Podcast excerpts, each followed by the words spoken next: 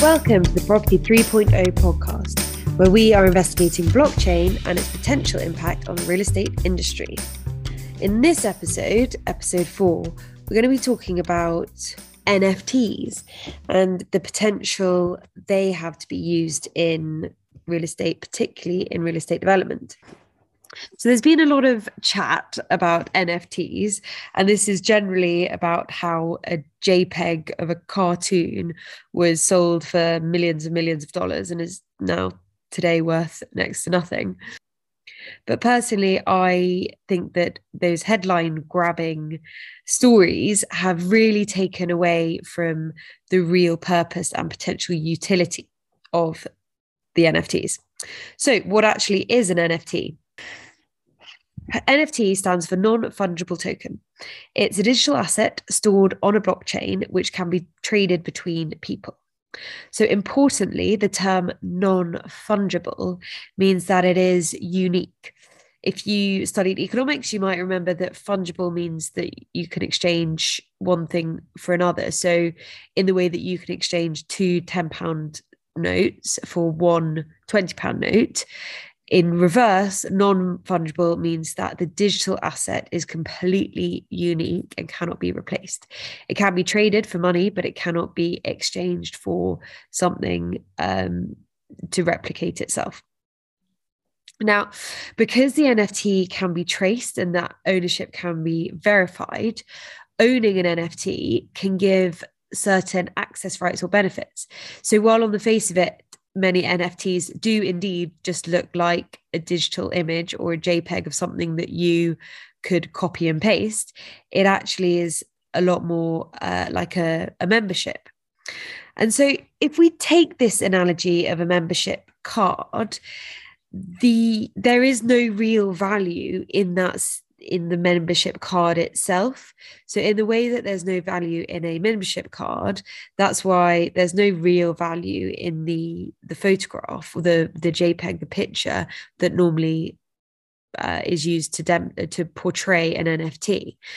But the real value is in what does that physical card give you access to? So in that same analogy the real value for an nft is what does owning that nft owning that digital asset give you access to? So for example in 2021 you may well have heard of the bored ape yacht club or if you haven't heard of it you might have seen these little cartoons of bored looking apes, which sounds ridiculous, but it's one of these things that really caught attention of the kind of crypto blockchain world. And what it was was, or what it is, is 10,000 JPEGs. So 10,000 unique cartoons of apes looking really bored. Hence the Bored Ape Yacht Club. But the the pictures are kind of a generally just like a fun aside of what does the actual um, benefits give you. And so with the Bored Ape Yacht Club, they've now started a whole series of things. So, for example, um, there is now an ape coin, which is uh, just to say, just like an, any other cryptocurrency. But if you already owned a, if you were already a member, so if you had your own Bored Ape NFT, then you got given like, I don't know, I can't remember what it was, 10,000 of these ape coins effectively for free when the um when the cryptocurrency launched. And then so there's things like that. And then every year they host an event called Ape Fest, which just happened in New York. And so to be able to go to that event, you have to have, you have to be an owner of a Bored Ape NFT. Now, how could this be used in real estate? I hear you ask. I think one of the most ex- exciting and important ways that NFTs could be used is in development. Now, so imagine that you are a developer building a building you could mint an NFT for that new development. And minting is just the term for creating. So, like you would mint a new coin, you could mint an NFT for that new development. and then that nft becomes like title deeds so you could then store on have stored on the blockchain all of the information legal documents behind the ownership of that building represented in an nft so whoever owns that nft owns the building imagine then that written into the code of that NFT is a line which says every time this building is sold, 1% of the purchase price goes to the developer, 1% goes to the architect, 1% goes to the contractors or the structural engineer or the fire safety advisor or, or so on. So, what problem does this help solve? A fundamental problem that we have in the real estate industry right now is that developers generally build buildings to sell. And so they don't capture any ongoing value. And I personally believe that this is one of the key reasons that developers have a bad reputation is that they aren't really incentivized to spend more money to build delightful buildings which will really endure and stand the test of time. Their incentive typically if you're let's take just the standard house builder your incentive is to maximize day one value to make sure that something looks really good on the day that it's sold and then beyond that, the interest in the development kind of wanes. And I will caveat this is a huge generalization, and there are plenty of developers who do care about their ongoing legacy. But that will probably be more to do with minding their reputation and making sure that they can uh, be chosen to build good schemes in the future. But fundamentally, there is a misalignment of interests, and it's technically not really prudent for a developer to spend too much time and money in making sure that that building will still be around to stand up and to be beautiful in 100 years or 200 years if that doesn't affect their financial returns today. Coming back to the NFT, if a developer builds a scheme and then mints an NFT, with those, as I said, those lines of code so that every time that building then gets sold on down the line, a tiny percentage goes back.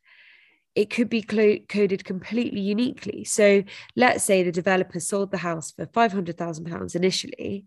If the purchaser sold it on again in five years for £450,000, it could be coded so the developer doesn't get any percentage because the house has lost its value.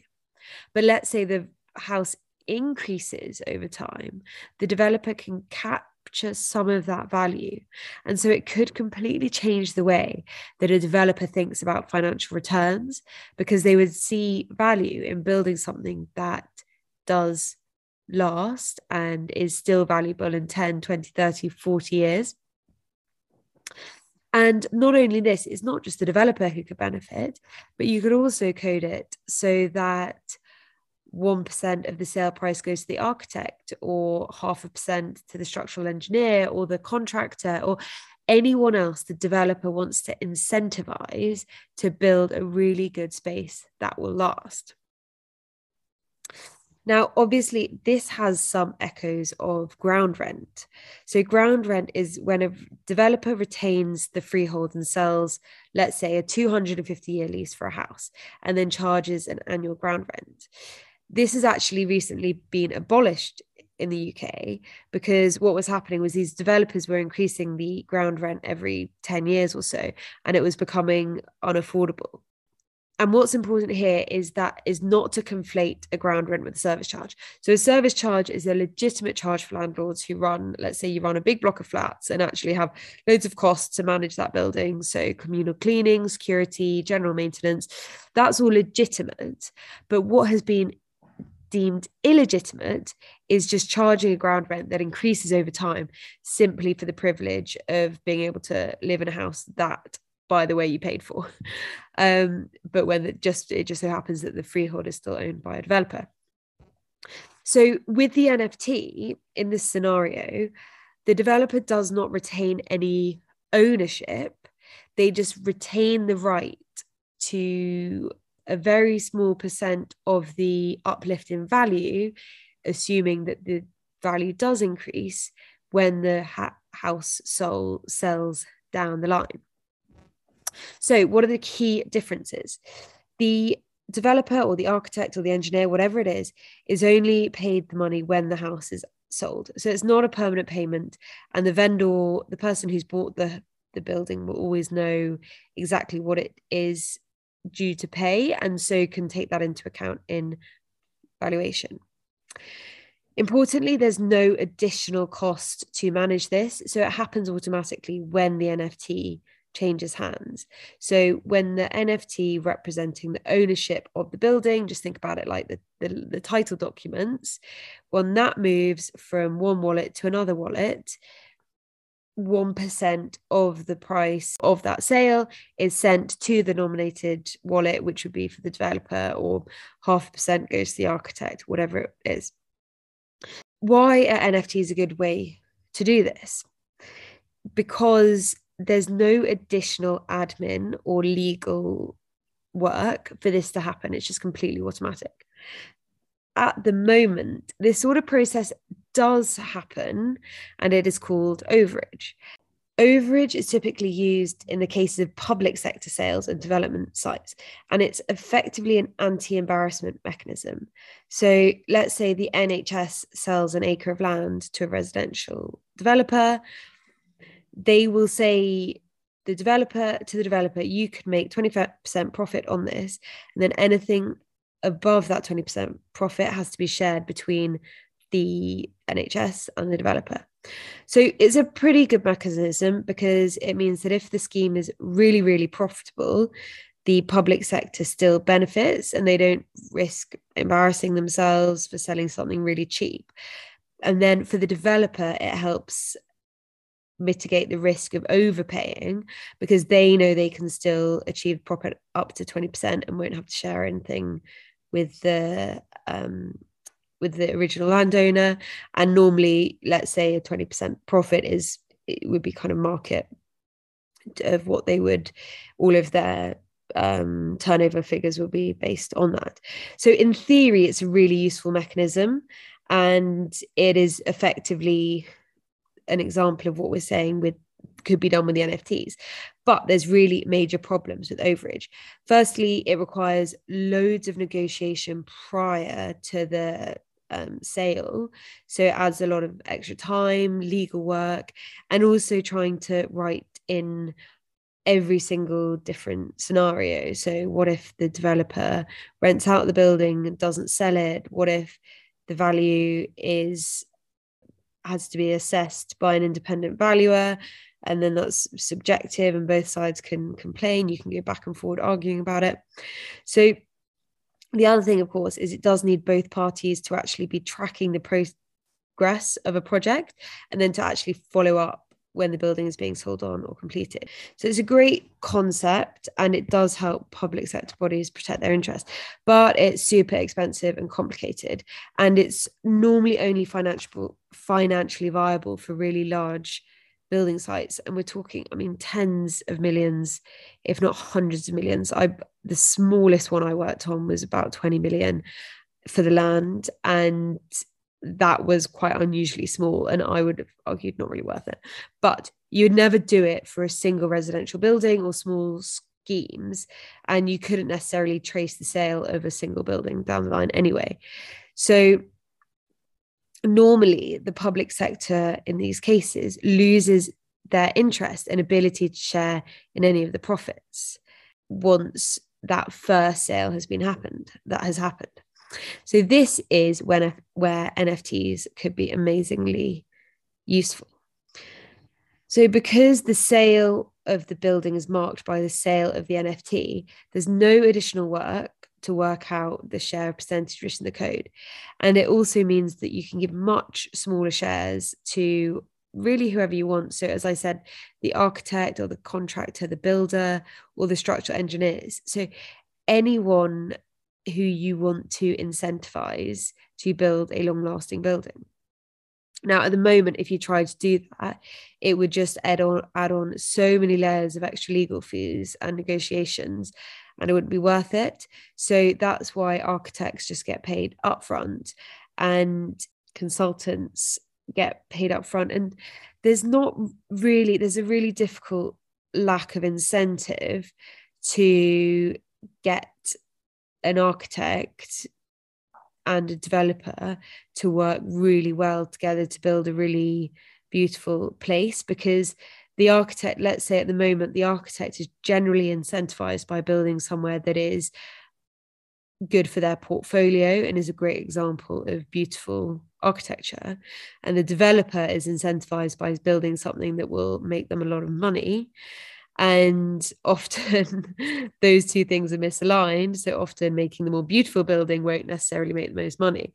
So if we could capture a way in which um, that both the developer and the architect can benefit in the ongoing commercial success of a building they become a lot more aligned.